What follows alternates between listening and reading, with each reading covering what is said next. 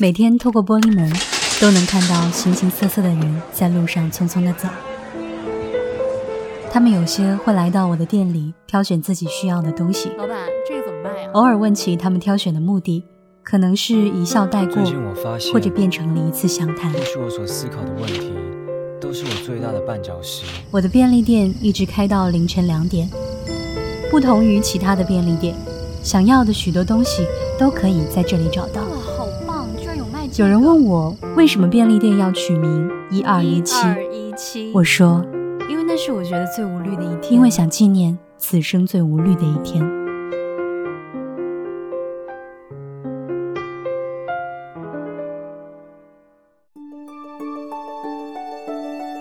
南方的秋天果然就只持续了短暂的几天，前些天还冷得要穿上薄外套，这两天毒辣辣的太阳又出来刷存在感了。我很讨厌夏天，就像讨厌胡萝卜和苦瓜一样。看到就心如死灰。可是我生活的城市又是一个夏天占据三分之二季节的地方，不知道为什么我还拼了命的想继续留在这里。可能是因为有所惦念，可能是因为有小何这样的朋友，有这家便利店。最近店里又新进了一些电子产品，虽然卖不了 iPhone 七，但是卖卖耳机、话筒、照相机还是可以的。前两天有个客人到店里买了一支录音笔，我印象很深刻，因为在我的记忆中，录音笔这样的东西早已经被我列为老古董的范畴了。他问我要，我就直接说了句：“ 不好意思，没有卖的。”幸亏当时小何在我身边，连忙插了一句：“叫那个客人等一等，他去仓库里找一找。”十分钟过去，小何从仓库回来了，手里拿着一个小盒子。跟客人说，真凑巧，我们店里还剩最后一只索尼的，你喜欢吗？我当时愣住了，问小何：“咱们家仓库怎么会有这种东西啊？”他说：“你不记得啦？当初你去进货的时候，看着人家那个录音笔摆着好看，非要进一支，说卖不出去就自己留着用。不过把货进回来之后是我收拾的，你可能也忘记那只录音笔的事儿了。”小何这么一说，我确实想起来了，那只索尼的录音笔，纯黑色的，很有质感，也很小巧，看着就特喜欢。就在我回忆当时场景的时候，客人忙叫我买单。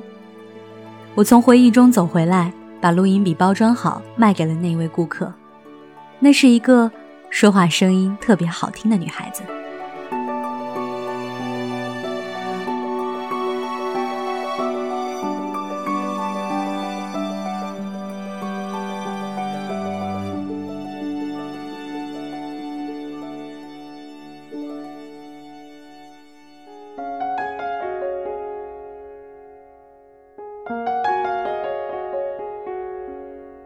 我很喜欢声音，各种各样的声音。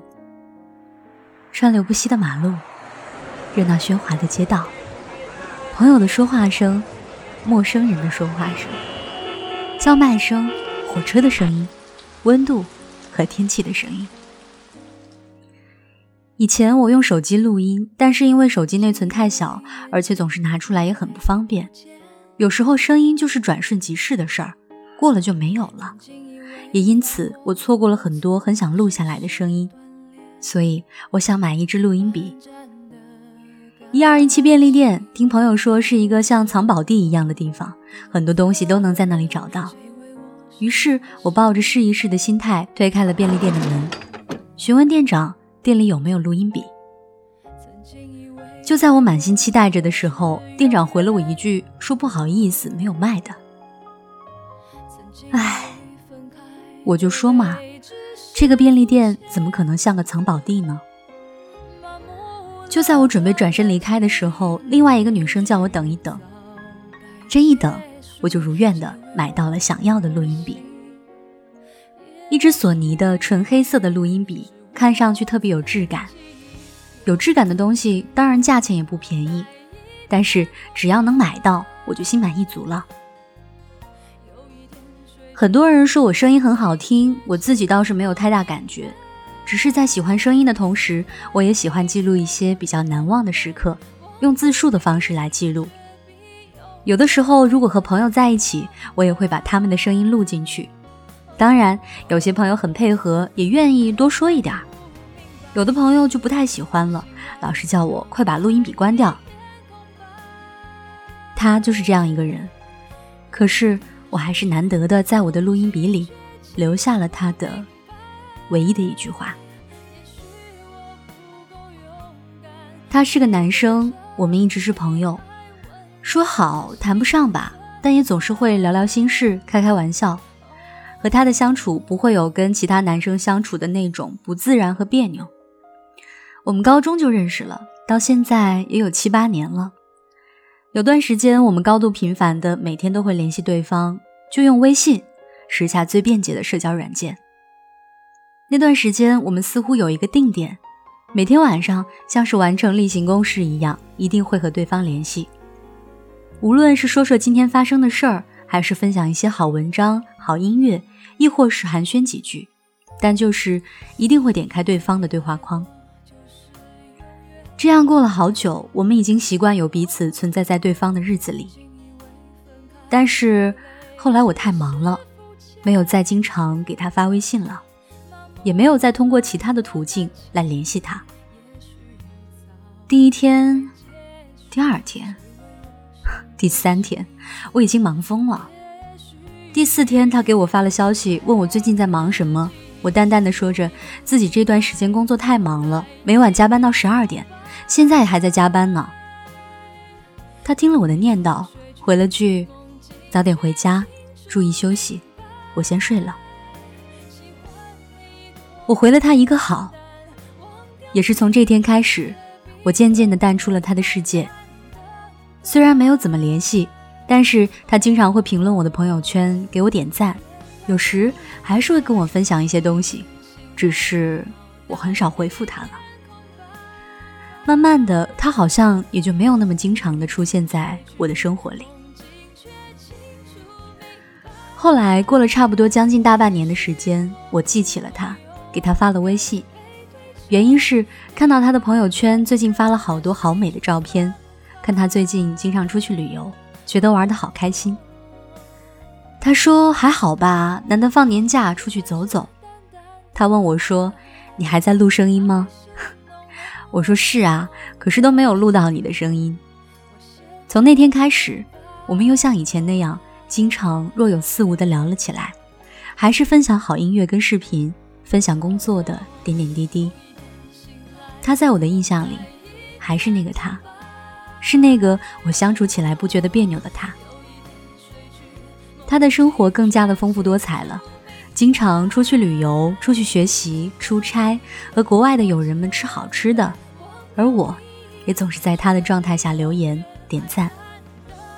在那些安静的夜晚，点开他的对话框，正在输入着。只是他回答我的语气总显得那么的稀松平常。有时甚至聊着聊着，人就不见踪影了。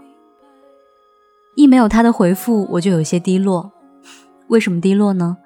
难道我喜欢上他了？不会不会，我们就是朋友嘛。也许是他当时有事在忙，理解就好了。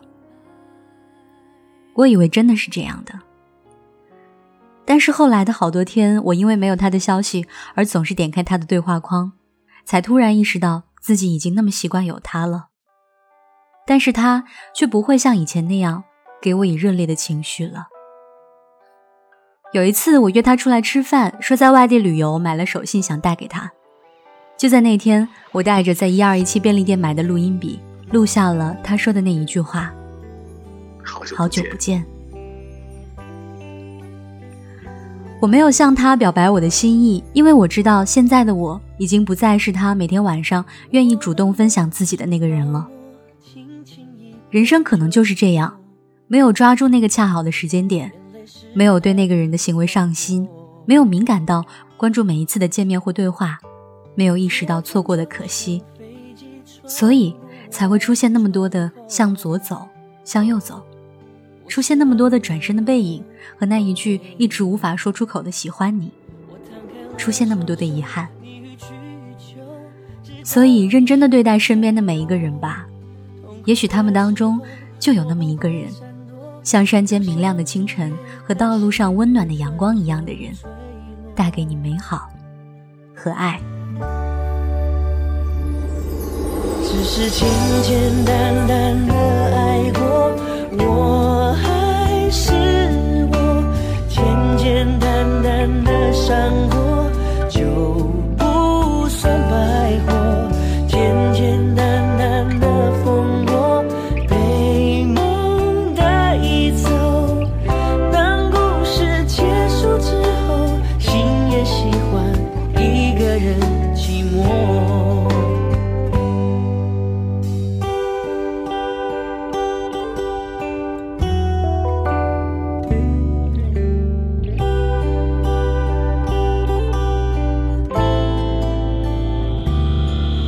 张开了双手，你予取予求，直到你想自由。